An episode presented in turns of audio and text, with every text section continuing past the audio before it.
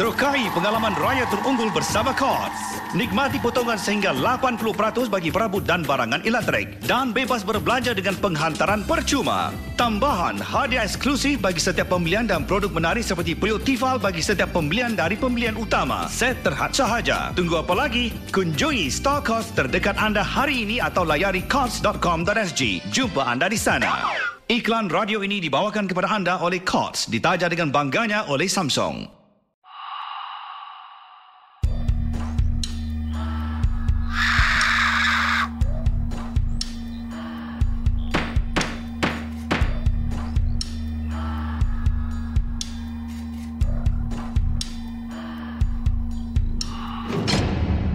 Selamat datang ke podcast terbaru Rialaban 97 iaitu True Crime. Bersama dengan saya Fadli Kamsani. Diharapkan semuanya okey, semuanya baik-baik sahaja dan sejauh ini ya dua episod telah pun dimuat naikkan. Ya jadi kepada anda yang bergemar ya kisah-kisah jenayah ngeri, ya sila like follow dan juga share podcast ini kerana pastinya ya sokongan anda akan membantu saya untuk menentukan sama ada akan adanya musim kedua atau tidak. Right, sekali lagi, ya seperti biasa, ya setiap episod podcast ini saya akan kongsi bersama dengan anda kisah-kisah jenayah yang ngeri yang pernah dilakukan bukan hanya di Singapura tetapi juga seluruh dunia. Dan saya percaya ya, um, dua episod yang pertama saya telah pun kongsi kisah-kisah yang terjadi di negara kita sendiri pada satu ketika dahulu dan sekarang ini ingin saya terbangkan anda bawa anda ke negara jiran kita, Malaysia di mana antaranya kisah yang hingga ke hari ini menjadi yang paling ngeri yang pernah menggegarkan seluruh Malaysia. Inilah kes pembunuhan yang pernah dilakukan oleh Mona Fendi. Suatu ketika dahulu, Malaysia digemparkan dengan kes pembunuhan ahli politik iaitu Datuk Mazlan Idris dan hingga ke hari ini ia boleh dianggap sebagai salah satu kes paling ngeri dalam sejarah jenayah Malaysia. Mana tidaknya, tubuh Mazlan ditemui dalam keadaan yang begitu tragik di mana ia telah dikerat 18 bahagian. Anda bayangkan ya sekali lagi ya 8 18 bah 18 bahagian. Saya percaya kalau anda pada tiga dan saat ini pergi ke Google ya anda type sahaja Mona Fendi akan anda dapat lihat gambar yang telah pun dimunaikkan yang menunjukkan bahagian-bahagian mana tubuh Datuk Mazlan Idris telah pun dikerat. Sekali lagi ya, 18 bahagian. Dan tidak cukup dengan itu ya, 18 bahagian tersebut kemudiannya ditanam di dalam simen. Perbicaraan kes ini berlangsung selama 69 hari di mana ia merangkumi cerita sensasi berhubung ilmu hitam, wang dan juga politik.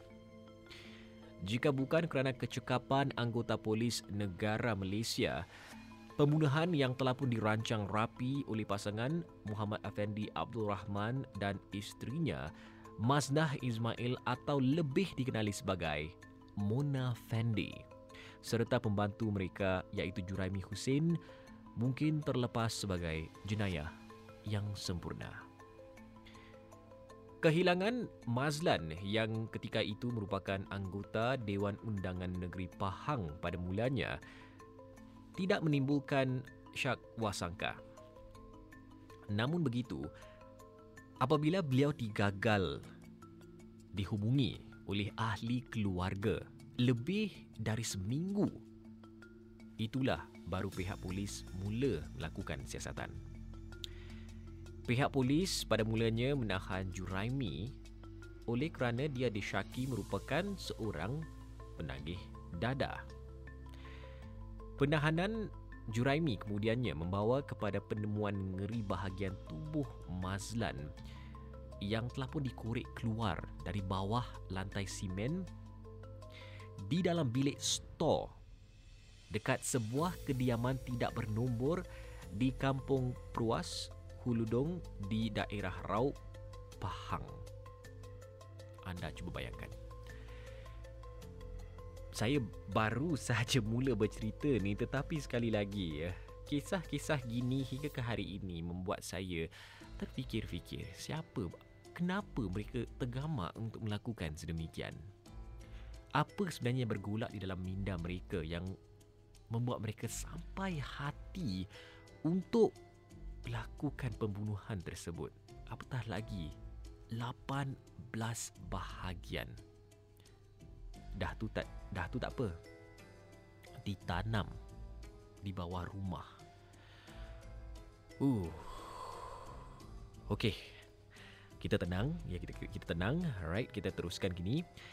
Sewaktu perbicaraan kes ini berlangsung, Juraimi memberitahu yang pasangan itu telah merancang pembunuhan tersebut sebulan sebelumnya.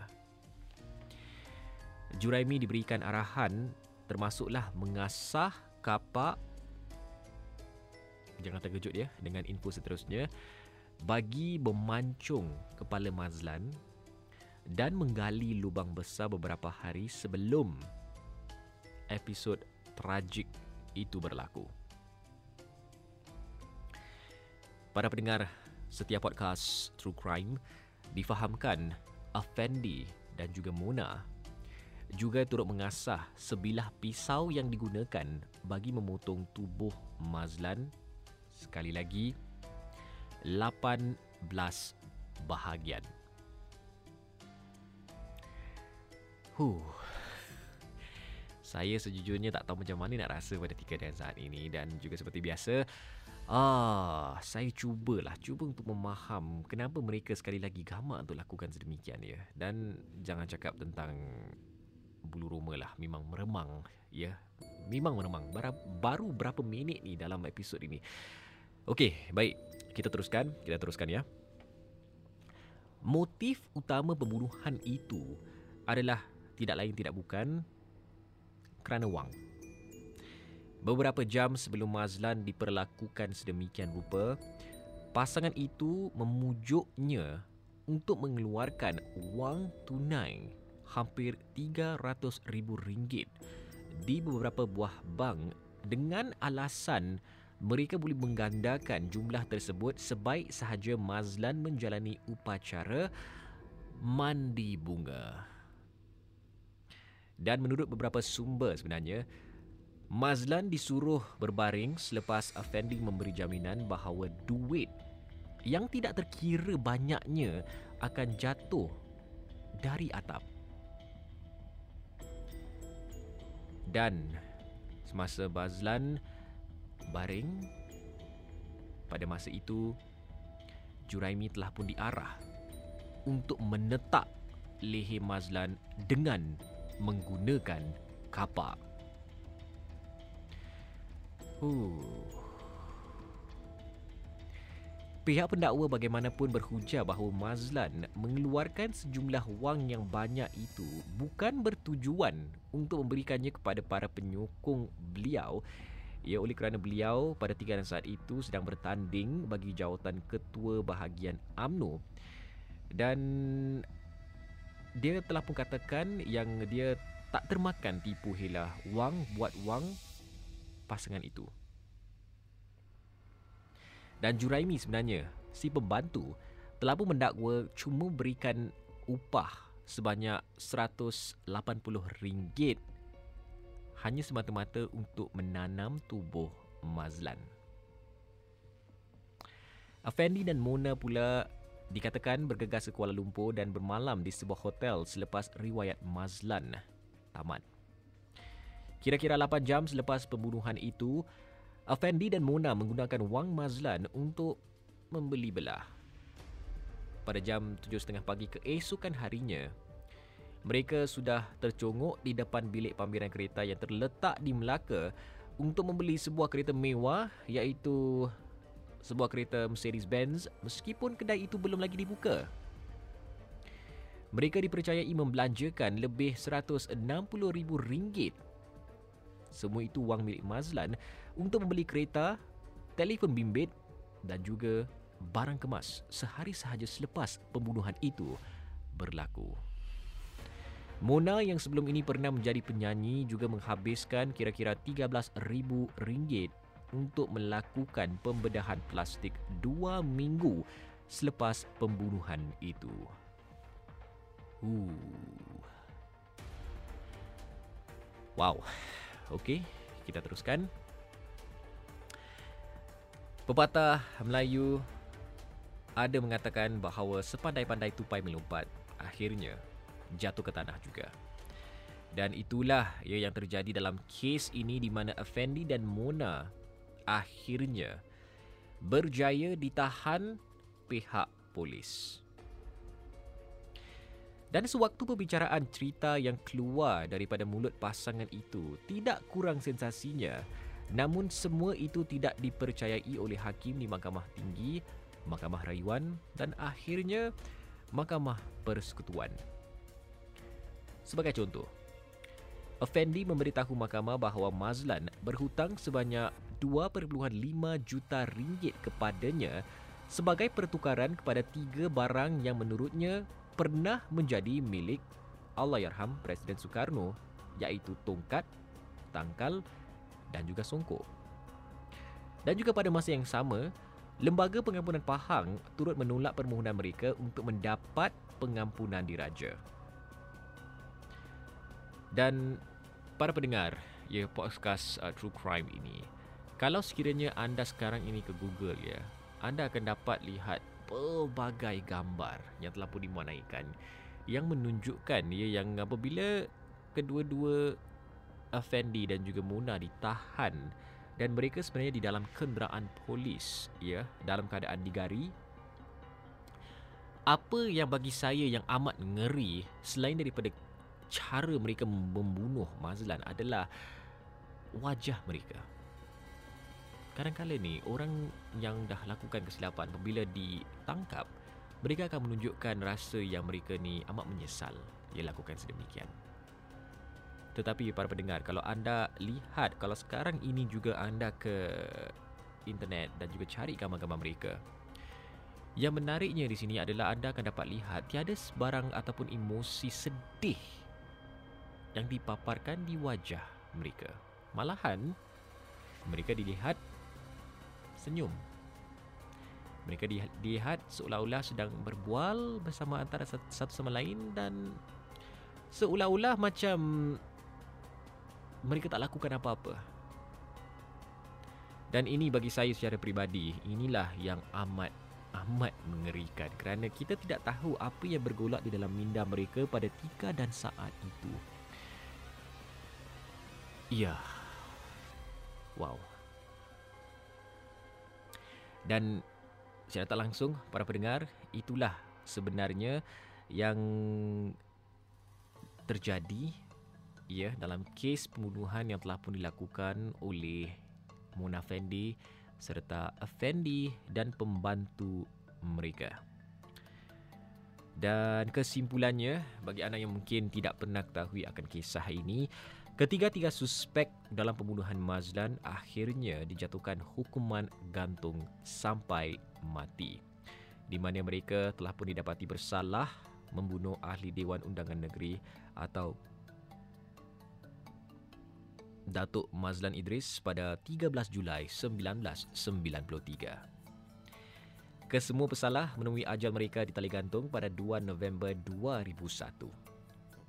Dan hingga ke hari ini ya, bermacam-macam versi cerita tentang Mona Fendi yang diperkatakan oleh masyarakat kita maupun di luar negara. Ada yang telah mendakwa yang dia ha, tersenyum lebar sewaktu menuju ke tali gantung. Tidak kurang juga ada yang mengatakan bahawa dia sering menghilangkan diri pada waktu malam dengan menggunakan ilmu hitamnya untuk keluar dari sel. Hakikatnya, tiada siapa yang tahu sama ada cerita itu benar atau rekaan semata-mata.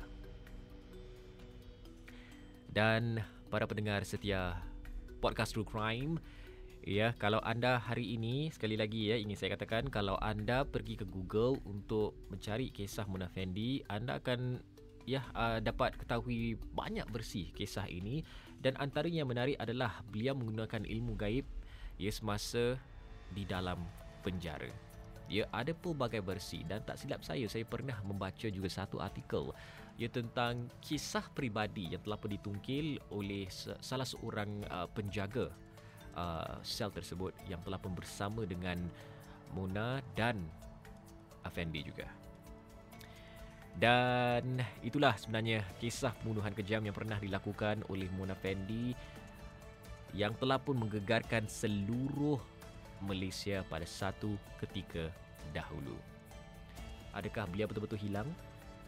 Adakah beliau betul-betul tidak kesal akan pembuatannya? Hingga ke hari ini, kita tidak tahu. Baiklah dengan itu kepada anda semua yang uh, sedang mendengar sejauh ini episod ketiga. Jangan lupa untuk like, share, follow podcast ini dan nama saya Fadli Kamsani. Kepada anda penggemar kisah jenayah ngeri, kita jumpa di episod seterusnya dalam True Crime.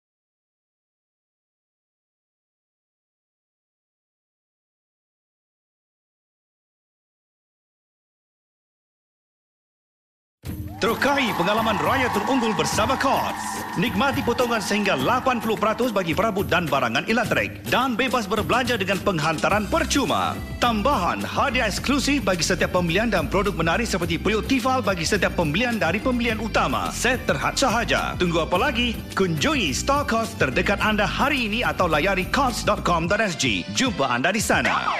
Iklan radio ini dibawakan kepada anda oleh Courts, ditaja dengan bangganya oleh Samsung.